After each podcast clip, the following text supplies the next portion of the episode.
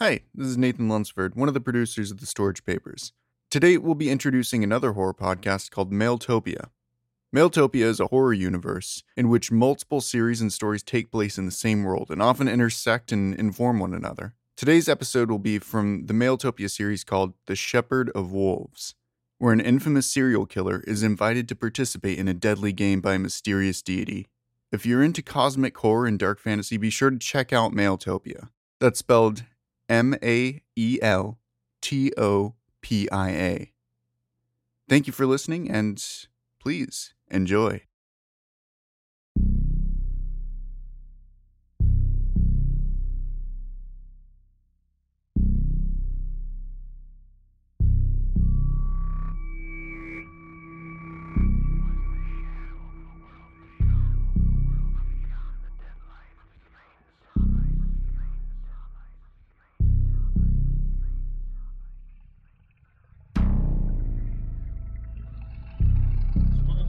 Greenwich was shocked today as police arrived to investigate two grisly murders. Witnesses say the women's feet were sewn together at the bottoms and appears to look like mirror images of each other.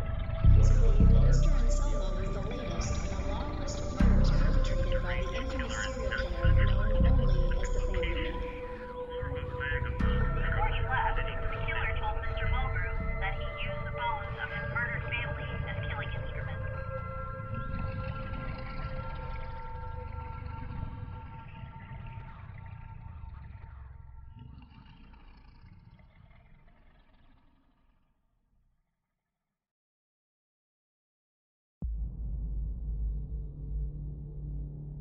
It was some time ago when it happened. When I received my invitation. I remember it quite clearly. My sister and I were in the basement of a deserted cabin, long abandoned to an unnamed stretch of woods, working on the final piece to my most recent art tour. It was my intention to bind my subject, a wealthy paper mill owner, in his own viscera. I remember being tickled by the prospect of someone discovering him in the bowels of that rotted cottage. Some curious soul braving the dark, chasing the void with a flashlight, until, at last, their eyes spilled across my work. Red, beautiful, and wrapped tightly in coils of glistening ribbon. It was an inspiration well worth the time, as any meaningful piece of art always is despite how doomed it may be to fail. With my sister in hand, I cut through the man's flesh, bones, muscles, and organs. All the materials the dead world uses to imprison us, keep us caged in this rotting box. It was only when I adequately hollowed out my subject and reached toward the steaming meats coiled neatly to my left that I noticed the first signs of a calling a stray collection of entrails, far removed from the gut pile, assumed an order that was neither random nor the adjustment of my rambling subconscious. Rather, it seemed deliberate, even welcoming.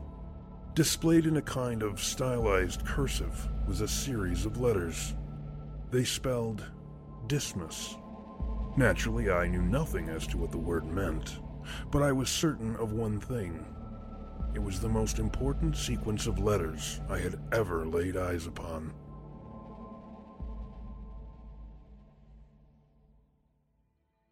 However, it should be stressed that it is not altogether unusual for strange things to happen to me as I walk a path through life that is not externally defined. By that I mean I am not controlled by outside things jobs, laws, people. I move because of internal motivations, something that society has attempted to extinguish in favor of more collective goals. The most conspicuous of these internal motivations is murder, of course. Murder is just a parenthetical consequence of a much deeper and effective motivation. But it should suffice to say that killing people requires me to live a little bit less commonly than most. But I do get to see the world from a completely different vantage, as my life is not permitting of routines, normal or otherwise. I must always change if I'm to confuse those who would put a stop to me. So I move through darkened landscapes of abandoned rooms and forgotten attics, like normal people pass down roads and hallways, but I rarely, if ever, overlap my path. In my travels, I have seen the world hidden between the established routines of conventional life. And by that I mean externally motivated life. It can be quite extraordinary, or perhaps just secretly ordinary, as strange things occur just as often as traditional spectacles, and with no less connection to nature, if only less visibly. That being said, I had never before seen internal organs assume the shape of a wonderfully grisly coil of red letters, and in a splendid cursive hand, no less. It was some time before the word became anything other than a platform for half formed dreams and a warm, unnamed purpose. Yet, one evening, while I had been examining a map, planning a deliberately confusing art tour, I ran across the word that had been birthed from the belly of a wealthy paper mill owner. The stillborn letters were a match for the name given to a thick expanse of woods that wrapped around a nearby body of water. My art tour, it appeared, would be taking a significant detour from my tentative schedule of stops. And I could hardly wait. I had no choice but to follow the compulsion tugging at me. It took me beyond the city and into the woods.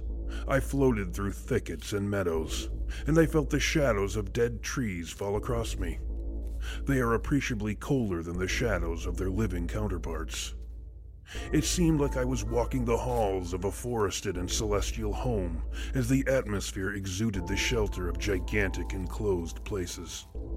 The treetops fashioned the darkening firmament into a great threshold, making the sky seem like a yawning portal to a cosmic chamber where something waited, patiently, breathing in the silence of dead space. I could still see through the growing darkness, even as the shadows quickly gnawed away at the periphery of my vision. The night was closing off the world, but the pull of an invisible force kept me one step ahead of the advancing blackness. Soon the night trapped me, falling from all sides at once, surrounding me within a single blot of dying amber. The dim light drifted beyond me, letting the darkness crawl across my body, soft and silent. The shrinking twilight managed to survive but a few seconds longer before it melted around a small wooden cabin, leaving behind only a ghost of warmth that the night soon exorcised with a cold breeze. The tugging became the slightest cobweb, compelling me in the direction of the crumbling shack. I entered the structure through a hole that was once a door and strode into its blackened innards. Something stirred. Whatever it was, it was aware of me. I carefully slipped beneath the quiet as the pulling dissipated into the air. I was so very close to my destination. My sister came into my hand, her glittering laughter dancing beyond the silence as I vanished into a solid patch of purest darkness, waiting. The hidden creature was a patient thing indeed, and while its movements never betrayed it, its smell eventually did. It was something wild and carnivorous, and it was a predator of some distinction. A cougar, perhaps. My second sister rose from her bed, and they grinned at me. I smiled back. I moved toward the source of the smell, and I made no secret of my approach. I could feel the big cat's senses fluttering all around me, whispering away with some of my deepest secrets. I allowed the theft, as I wanted the cat to know the risk it took in confronting me. The cougar made its departure, merging into a current of darkness that surged through the distant window.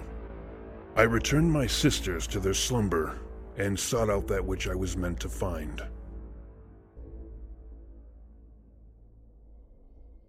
I walked the darkness filled rooms of the cabin until the invisible threads that guided me fell away completely. I lit a match. The trembling light touched something old and dead. There was a skeleton before me, partly submerged in the dirt floor as if the ground had quickly solidified around its white, flailing limbs. I removed the bones from the cold earth, examining them in minute detail. A rib bone had been shattered, perhaps by a bullet. In its ragged shirt pocket, there was a knife and an age chewed notebook. Within the book's yellowed pages, I found only a small list of six names, three of which had been crossed out. Moving on, I found piles of cut-out newspaper articles stacked in a corner, every one of them concerning the business of murderers. My own efforts were among the many collected vignettes. I was happy for the opportunity to revisit the work of one particular artist whose paints outlined his dying vision of me. I have no doubt he intended the picture for me rather than the police and the newspapers, as he was clearly grateful for the experience I had granted him. To peek behind the curtain of his own skin to see what he was truly meant to become. While his depiction was wildly inaccurate, within this world at least, I'm pleased he thought it appropriate to render me slightly inhuman. As I held the notebook in my hands and studied the names, it slowly became apparent that a great task had been passed to me. I knew in the same way I could feel certain shadows watching over me when I worked. A gossamer breeze that whispered beneath my skin, letting me know what flesh could never tell. I would cross off the remaining names.